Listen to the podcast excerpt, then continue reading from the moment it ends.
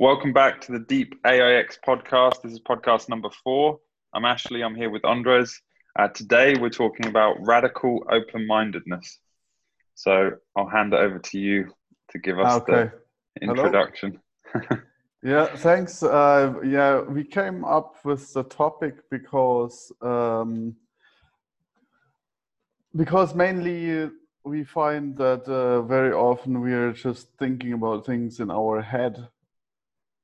I mean, not not we as people, but actually Ashley and myself, and then uh, like you can go on in your head about how amazing things and ideas are for a very long time, and then when you try them out, it's like um, not true or the experiment fails and and then like you know we thought it's a good idea to talk about open-mindedness to put it in our head that we need to stay open-minded and that we shouldn't like have any preconceived like obviously you try to predict what products are going to work or what ideas are going to work but uh, i mean otherwise you know you could you know otherwise why, why would you think about it? But just to be clear that at best you have like probably a 10% chance to get it right. Like maybe then there's like you know or like I don't know what the actual chance is, but like if you have an idea of a product or whatever it is and you try it out, I don't think it's much more than 10 or 20% that you can actually predict it with accuracy. So there's a lot of luck involved and if you like it's very easy to wake up in the morning and have an amazing idea and think this is like so amazing and to fall in love with it and then to like keep working and working and working and then five months down the line you push out the idea and then like nobody buys it because or nobody's interested or it's just another app on the google play and I, I, apple apple uh what's it called iStore app store App, App Store, Store, yeah. on the App Store. So anyway, that was I think that's why we came up with it, and uh, and then there's other aspects, right? Like as things that we like to think about and things we don't like to think about. Like you know, there's things we like to do, and then there's things we have to do, and very often we bullshit ourselves into like doing the things that we really want to do, but that we not necessarily have to do. Like you know, like especially with something like cold calling, okay, I'm very used to it from my past, but I think even with cold, like especially with cold calling, if you're not used to it, by cold calling, I meaning I mean like approaching people that you've never talked to and convincing them to basically do something with you or for you or buy, buy something product. off you, cooperate, yeah. whatever it is. I mean, if you don't do this very often, it's it's like psychologically difficult, especially the closer you get to picking up the phone or in person talking to people at events and stuff. You know, it's hard, and but and we avoid it, so we retra- retreat back into our little software developer mind, and oh, let me just write another piece of code. And but you know, probably most guys like they're really good at writing software, uh, and you can even be amazing at com- coming up with ideas. But if you don't get distribution, it's just another shitty app on the app store. So That's no value. Cold, yeah.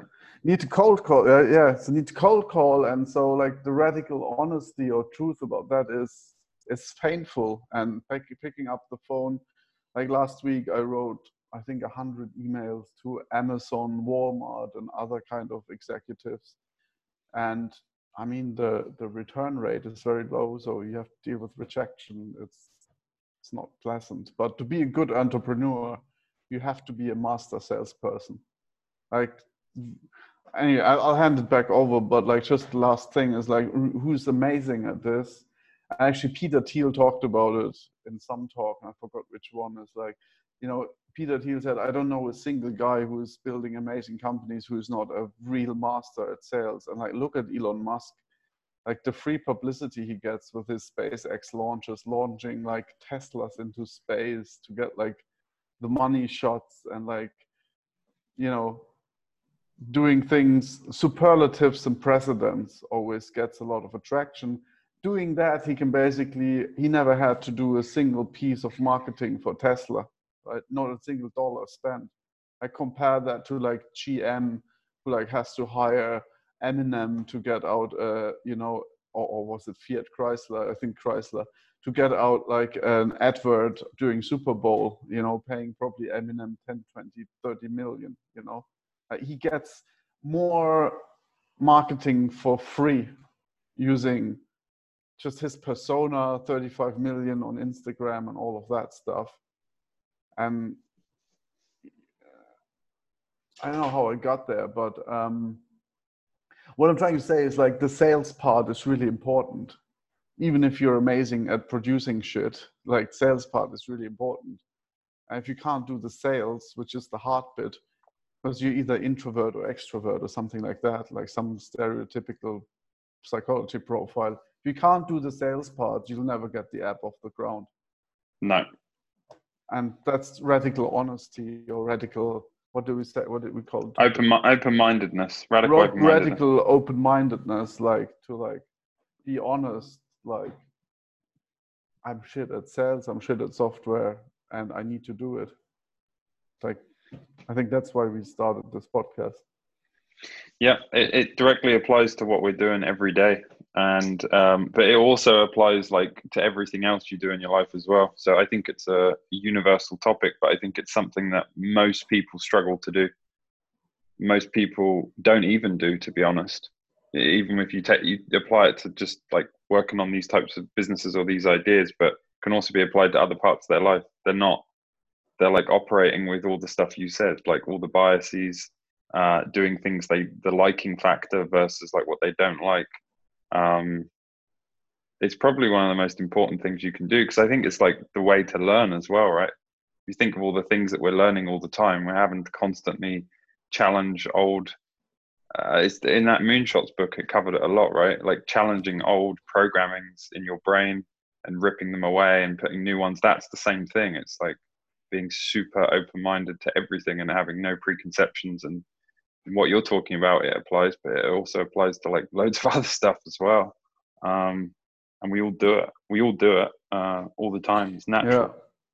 Yeah. um, it's very very natural i think. But i think if you constantly keep doing it i think it's really good for you because it means you also honest with yourself about everything else. Uh, so you live you live better i think i think it's harder at the beginning but it's better long term for everyone. You can be happier as well. I think this applies like outside of business as well. You know, I'm sure there's a lot of people that are, you know, doing things they shouldn't do, and they know they know they're doing them as well, but they're not being open to it. They're stuck in their ways. So yeah, I think I, I don't know where I read this or what did where did I get this from. I I, I don't want to go off topic, but I think I think that uh, neuroscientists they say that you know, and it kind of makes sense that everybody is hallucinating their reality. Yes. Like I, I kind of see reality like this. Like you know, we don't. Everybody sees reality differently. Like everybody has their own reality, and I mean, we all have similar biases, but you don't really see the world the same way I see the world. Like even though we're looking at the same thing we're looking at it uh, from a different perspective. So, but it's actually obviously kind of, I mean, okay, then you can get really esoteric and say there's like some quantum entanglement, and the way you look at things changes the the things you look at, and kind of like Heisenberg theories and stuff. But at the end of the day, I think there's one like you know reality, and we all interpret it in different ways, and we all have our own biases and if you if you don't if you don't accept that you're looking at it with a bias then you're buying your own shit. When you start yeah. buying your own shit then like it's difficult to improve because you keep it's really difficult. mistakes. yeah. It's really difficult to improve. Yeah yeah. Yeah i agree. I agree. I think it's uh i think you constantly got to put yourself in that difficult situation. And another example of practicing that is um, outside of business and what we do is um, is something like uh, jujitsu or some other type of martial art that's like actually works because you just you know you literally have to face your bullshit every time you go to the gym and all all your all, you know, Yeah. you get to see who you truly are, and you also you truly find your weaknesses because you know you get beaten. It's very, it's very emotionally clear. You know, it's like Can't super. deny. You can't deny. You can't intellectualize it. It's a very quick feedback loop, and then and then you say, "What did I do wrong?" yeah, yeah, exactly, exactly. Uh, uh, Yeah. um, uh, yeah, you you know, then you have to ask the question, "What did I do wrong?" And then someone says, "Well, you, you know, you gave me your neck at this point, and I choked you out. Like, don't do that. Put your chin down, or or push me away, or do something, whatever. Or you you were leading forward with your chin when you were boxing, or you know, whatever. And and then you don't do it next time. Then you're like, "Oh, okay, I got a bit better." But if you just bullshit yourself and wear a black belt and you're fat and you do some martial art that doesn't work, then uh, you know, then you get into a real situation and you get shocked. There's all these Yeah. videos online of these like Chinese masters fighting MMA guys. they're like they're shocked. They're like, I thought this, I thought this worked. And it's because they've done what you said. They've like stayed in this mindset for 30 years and they're trapped. So yeah. yeah, I think no. I think I think a lot more people do this than we think about because we think about it all the time and constantly try and challenge our beliefs. But like, I think the majority of people are in that bubble. I think if you give them a slap, they're quite shocked about like how how stuck they are in their ways and how much they haven't Yeah. changed. Probably, Yes. yeah. They're probably most of them are in this thing. I mean, I mean the guys that are really good at this kind of stuff is like uh, like Munger and Buffett from Berkshire Hathaway. But they have been trying to think about this all their lives, how to like get around psychological biases and you know not getting stuck in their old ways and and they and like basically the, these guys are constantly thinking about like how the human brain works and you know what what they are you know subject to which biases because in investing it's as brutal as in anything else because yeah yeah you can like buy into this i like investing is very much like this or like i'll buy this crazy technology and la la la but you get it wrong all the time and you lose right so Hundred percent. invest, investing like you need to be extremely like rational. I think that's what they also say the most important difference between us and others is we're more rational. I, I get- rational basically means looking at that world with less bias. And no emotion. Yeah. and no yeah no emotion right? Yeah. Yeah exactly. And like actually it's quite funny if you watch the uh the AlphaGo documentary of Google, how Google beat Lee Sedol in that Asian game called Go with the black and white pieces. I just watched it back the other day. And like to you, it feels like as a human, it feels really like normal, like, oh, that's typical. But if you watch it, and I watched it from that perspective at some point, if you watch it from the perspective of a machine, like we look pathetic because it's so portrayed so emotionally like oh amazing and, and the machine doesn't give a shit the machine just kills it you know like it's so pathetic how emotional we are and how everything like oh i hope he wins and then he like almost cries and goes out has to smoke a cigarette and the machine is like come on Let's man another. Let's, Yeah. let's get to yeah. business like, like it's just quite scary how emotional and that's like the grand master of one of the most advanced games you can play you know Yeah. Far more expect- advanced than chess. Yeah. Yeah. you would expect that person at least to be not emotional but like you know i think uh i mean i don't say you need to become like a machine but you need to be aware like i have this problem like probably i get like software envy or something that i feel like i need to brush up on all my software shit all of the time but it's like a losing battle. I'm not ever going to be as good as Ashley in certain parts of software. So I have to be careful that I don't feel like inadequate and try to make up for software, but keep my money, my mind on the money, right? Like you don't need to get good at software. You need to get good at what you're trying to accomplish. Yes.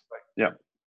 So, I mean, some of it is software, but I don't need to understand everything. Right? No. No, not at all. You got to be enough to be dangerous and get stuff done. And uh, yeah, no, I, I I agree with that. I think uh,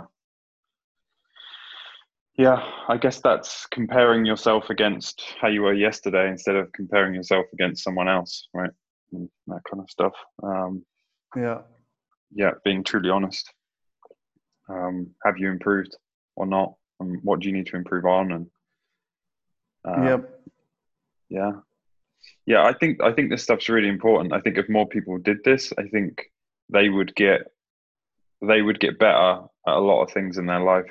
Um, I think the the quote I heard from I think it was I don't know if it was Jocko, the Navy SEAL. It was one of those guys, and they basically said what you have to do is you have to realize that in most cases you fucked up, and it was your mistake because you made some misstep or you misanalyzed something, whether you call that bias or whatever then you need to look at that honestly. And then you say right how do i fix it? And then apply the fix and however long that takes whatever it is in your life or if it's in whatever applying it to business anything. But he said just that approach just constantly doing that. So most people don't want to do it. They do it a little bit or they do it when they're younger but you've got to constantly do it. And uh, you have yeah. to admit that. And then that's empowering because it gives you agency right? It gives you control gives you control over what you want to do instead of like uh, i don't know having hopelessness or getting pissed off about things or whatever, you say, well, no, I can change it, or or or not, or you drop something and move on to something else. That can be anything, you know. Yeah. I think um, you're good at that. You're you're one of the best per- people that I. I mean, everybody has strengths and weaknesses, but you're one of the best people, and it could be bad as well. But to like, of course, move on. I think it's a software thing, right? Like to not like. I'm not saying give up, but I'm saying move on if you know what I mean, like to like, you know, not like obsess. Not dwell on it. Not dwell on something. On, let's try it different. Let's try it different. I think that's like a software thing, like rather than like dwelling too much on one approach. Let's just fix it in one way or another. Yeah. You know what I mean? Like, it's not necessarily like it's not necessarily what it's kind of opposite what people do in academia because they're kind of like i've these are the tools that we use. If you don't use these tools you don't get published. So let me try to press this problem into this tool set to fix it. And i need to find a way and that then leads to the man with the hammer syndrome. Everything looks like a nail or or like you're trying to like you, you or you data you data mine as much as you can to make something work until you find a pattern but then that's like basically only specific to like this data set and it doesn't work out of sample on new data. So you know you could say you're also data mining right? Because you can find models until it fits the data to some degree but but I think in business, it definitely, I, I don't know, I come back to business, but if you want to accomplish something, then it's very important to let go of ideas and try new things. I'm a little bit more on, I'm going to keep going until, until that works. And I'm also not as good in software, but I'm not as willing to like change as fast, I think, which is probably from part character, part education, I think. Yeah, yeah, I'm sure. I think that's why it's good to have people you work with because you can course correct each other. Um, you know, I probably go too much that way, um, and then if you do, then it kind of balances out. You know, um, yeah, yeah. Probably, yeah. I think yeah. it's it's important, and also the people you're around. You know, in your life, the five people you're around. What are they like? What do they think about these things? How do they do they make you better? Do they help they they call you out on your bullshit or not, or do they just make you feel good? You know, like oh, do they just make you feel bad to like uh, or to like, yeah, that's that's true as well. That's true as well. There's a dichotomy there, so it's like it has to be with the right mindset, the right for your good, not to just yeah, exactly. Yeah, I agree with that as well. Yeah, that's. Uh, I mean, probably hierarchy. I would say feel bad are the worst. Feel good are just useless. Let's just call them like social friends, and then there's people that tell you it's shit, but this is why. Yes, That's, those are the people you really want, right? Yeah, which is a, which is what I've always valued about you. You've never uh, you never mince your words, so it's always it's yeah. always good. I mean, um, yeah, I, yeah, yes, yeah, it's not always good, but it's definitely good if you want to make progress. It doesn't always make you the best, you know, socially adapted person. Not good Yeah, at but, uh, sometimes. Especially I don't, I don't. I don't, I don't really like people anyway, so it's fine. Yeah, okay, that's okay, that's yeah. I, I think maybe a couple books that are good on this is um, I think Ray Dalio's Principles is extremely good on this. Because, Honestly, like- I haven't, I haven't read that, and I should have read it by now. Why is it good? Why is it good? Yeah, because he's like this is like his main uh, his main idea is that um, you know you need to uh, like pain plus reflection equals progress is his formula. I mean, and by the way, like Ray Dalio is uh, whatever twenty billion, the most uh, well-known hedge fund manager in the world, right? He built Bridgewater Associates From I mean, scratch, from, from nothing. Yeah. scratch, Like, and Yeah. he went bankrupt several times live on TV, making predictions in the wrong direction. And I think like he's he's one of the best business people in the world. And he kind of like is a macro guy, so he like predicts big macro trends like credit and exchange rates and you know supply supply and demand kind of things. But anyway, the big thing is that he like designs the machine and he's talking about what it takes to get better. So he breaks this machine up into different parts. Like, you know, uh, I would be, a, but I can't probably say every single part now. But one of it is like, you know, the analysis, and then one is like design of the solution, and then, you know, taking on feedback and like how that machine works and making it better and and and how to um like realize your strengths and weaknesses and how to build a team like you know of basically his main idea is that you want to build a team of very smart people with different um, sort of characters and then take all of these ideas that they have on board and then kind of like value those ideas differently until you get to the ground truth of the matter. And um, and then turning that into like a process how to make that better and better. I, he's kind of acknowledging that we all have blind spots and that everybody has a different perspective and that you should listen to as many people as you can and then you know come to like the truth over time by trial and error instead of like one person stating their opinion with all their blind spots right Absolutely. so I think yeah. that's a very good, uh, very good approach. Acknowledging that you know, this is just an idea; it's not the truth. Like you have to kind of come to the truth with like talking to people and figuring it out. Anyway, I think that's a good book. Um, I don't know. Jocko's book is probably good. I think I think Jocko's book. That's what I was going to say. Extreme Yeah. ownership. Yeah, it's it's fantastic for this. He just has um uh uh he has like three things in the book. You can read the whole thing, but he has this thing called detach. So he said whenever you look at any situation, he said first the first thing you have to do is detach yourself. Which, if you think about it from a deeper perspective, it's like removing ego and removing all these other things. But he just, in a military perspective, he says detach, then prioritize, and then execute, and that's it. So he said, like, he has this thing called decentralized command where he says people can make executive decisions about operations by themselves without having to talk to me, but they need a framework. And he says, when they're in a difficult situation, like literally in a, you know, a firefight, he said Mm. they have to detach, then they have to prioritize. So they, they look at what's going on in the situation and then they have to execute on the highest priority. Because he said, otherwise, if you don't do that, you get overwhelmed because maybe you're fighting against 10 people at once. You have to say, well, what is the highest risk? Take them first. But if you apply it to like another situation, like, oh, there's a bunch of people been harmed and I have to figure out who to look after, you have to prioritize, well, who's going to survive first? I'll look after them first. Or you can apply it in business. And um, it's a really simple framework. And although he like oversimplifies things, he he trains executives from all over the world, and they use the exact same stuff. And I think it's really good. Detach, prioritize, execute. I think if you you can't just do that, it's more sophisticated than that. But I think that's a really good way of looking at a lot of things. And obviously, Yeah. the whole premise of the book is it's your fault.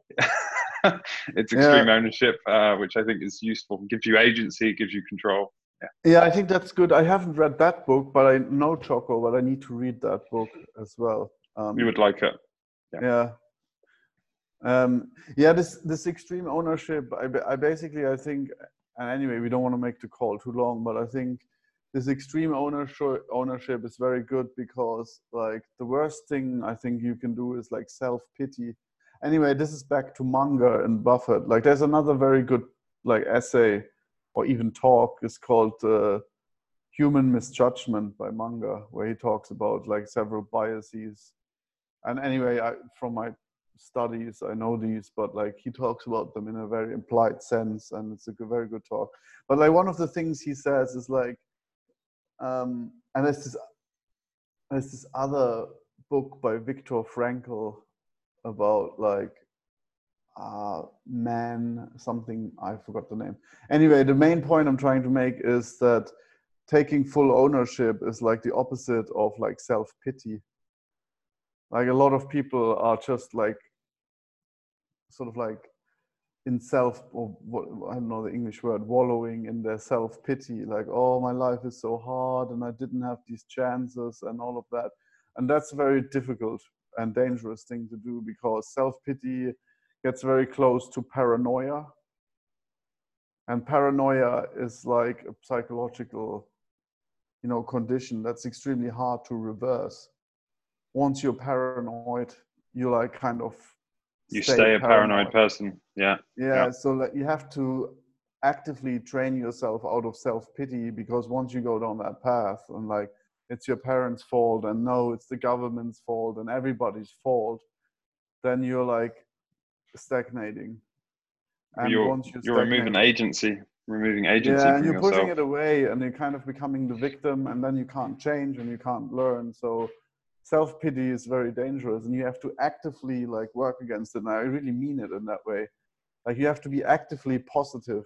Like you have to tell yourself, no, it's not true. I'm not disempowered. I have power. I can change it. I'm already amazing. I did all these things. It's my fault. What did I do wrong? I should take ownership.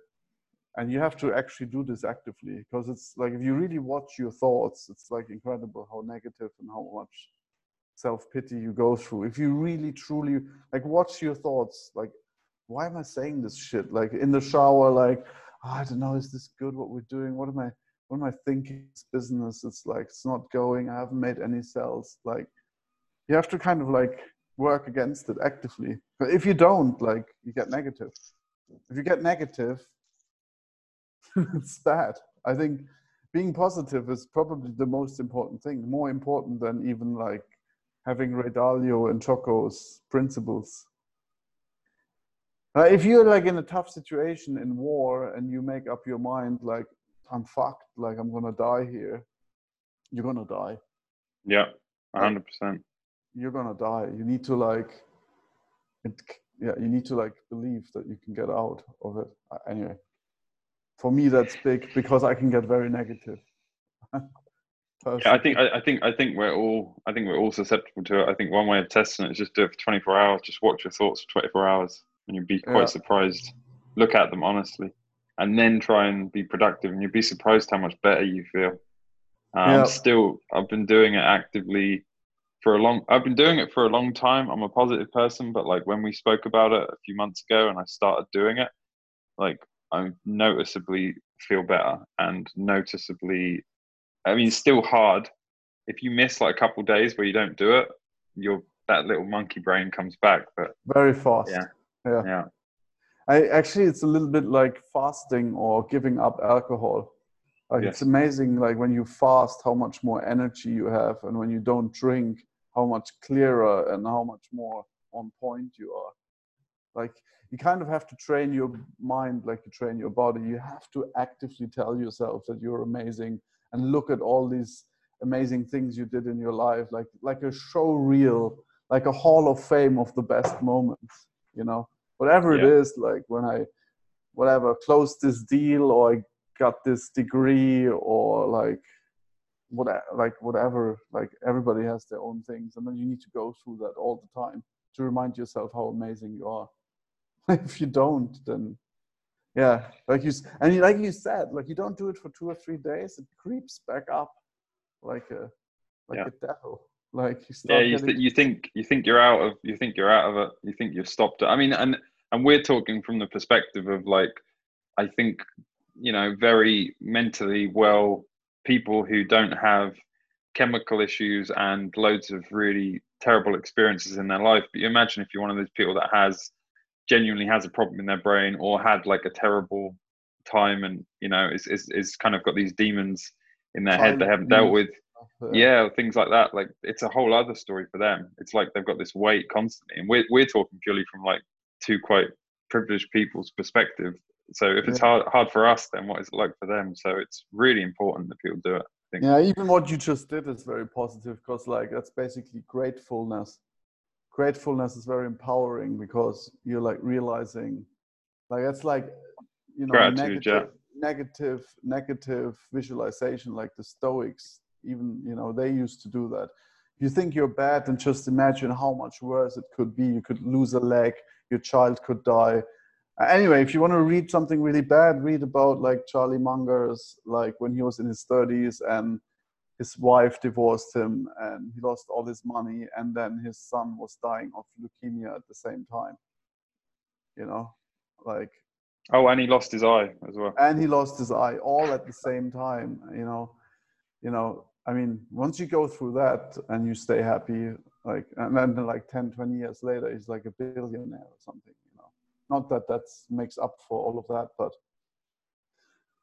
i think that's probably more important than anything these kind of techniques. I agree. I agree, and I think the people that we that we that we look to, that we uh, admire and respect, people like Elon and people like Jeff Bezos. I think the difference with them is, although they probably do that, I think they're also they're just more cold. So they just look at things more factually. So they don't have to deal with the. They're not dealing with that other stuff because they're just looking at it rationally. Like you see the way Elon talks, the way he thinks, you can see he's just like, but why wouldn't we try another rocket? Like, or why yeah, wouldn't yeah. we do? Like, it doesn't. It's not dealing with the. Yeah. Anyway, I think yeah. we, I think we're good on that. I think I think that was uh, uh, it was good to cover that. Um, yep. Should, should we should we go into the difficult question? Yeah, I, I can ask you quickly first. Sure. What, one thing that you knew for sure that wasn't true in the past? one thing you knew for sure that you thought this is for sure the case and it turned out not to be true and like that really held you back for a long time um, one thing i sure i thought was true but wasn't could be like a piece of program or could be like an idea it could be anything you know i think there's a couple of things that were definitely wrong that i should have realized a lot longer before uh, uh, the the biggest one, uh, the biggest one is that you can do anything. That kind of quote that you can do anything. I think that's really dangerous for people. I think that causes a lot of harm.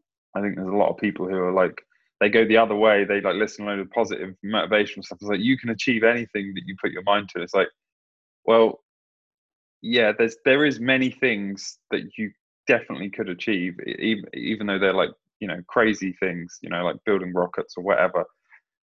But there is things that like just factually you just cannot do.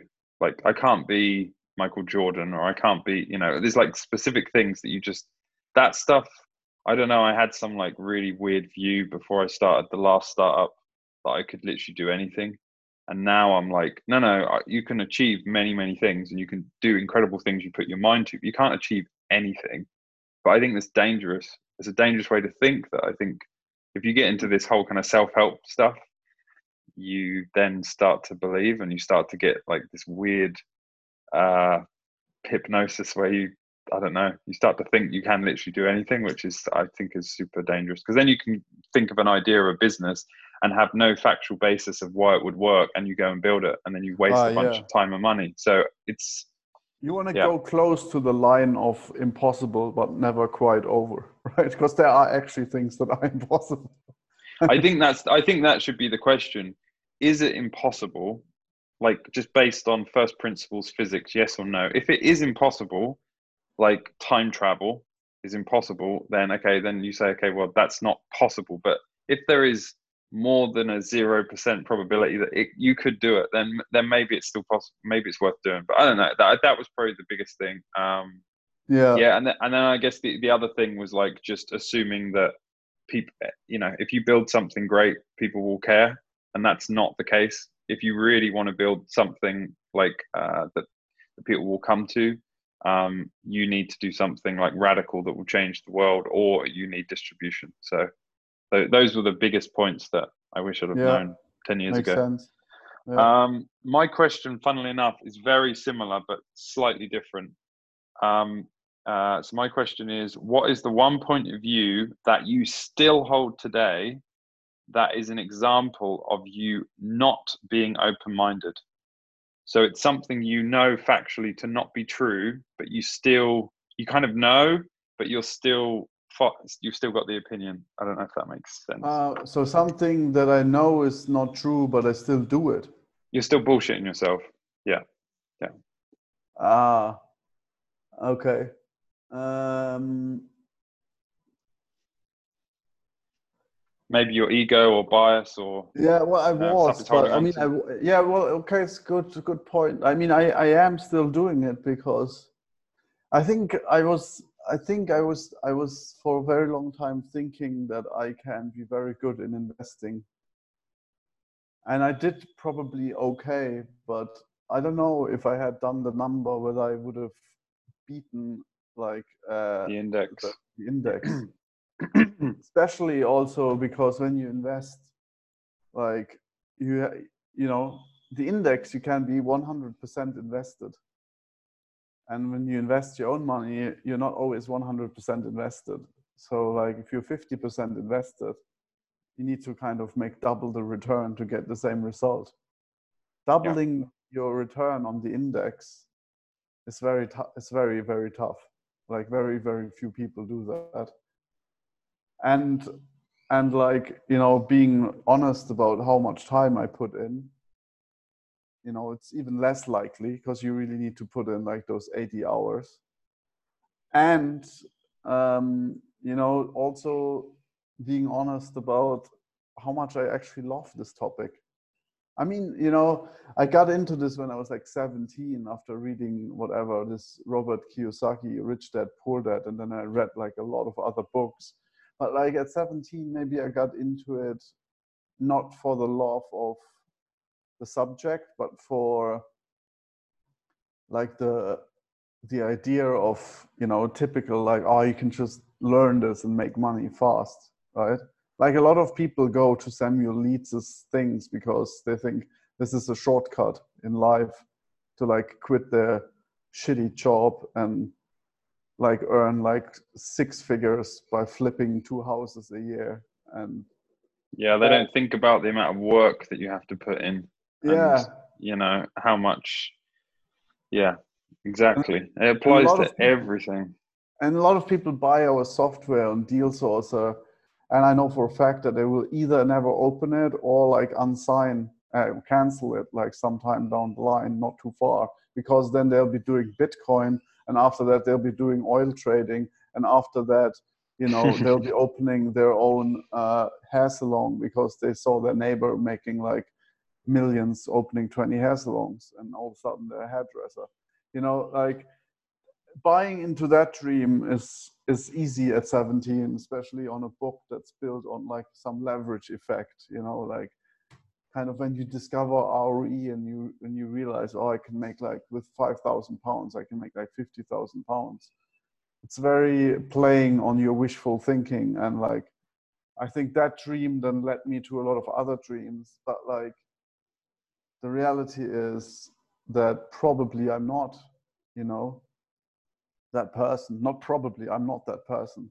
I'm not sitting down and i don't you know get the uh, metaphorical hard on reading 20 uh, you know annual reports, annual reports, yeah, news and trade magazines, and uh, you know I don't like studying uh, demographical statistics and consumer transition probabilities between different products and Buffett did that since he was like a child. That's, you know, one thing is falling in love with money. The other thing is doing something because you love that subject. And if I look back on when I started, like what I started when I was uh, younger, it was more like technology and computers. And like basically money was a long ass distraction, you know, and now I still have some stuff in my portfolio, but I've started selling and I just say, a i have anyway i have DeepAIX and other things so i want to do that but b like i'm not as good and i'm not putting in the hours so i shouldn't expect to be as good. And no it's it's kind of dangerous right? It's kind of dangerous to uh to do it yeah. uh, without the time. Yeah then you're going to make missteps. It's bs like you're not going to beat gordon ramsay in cooking by cooking two hours a day.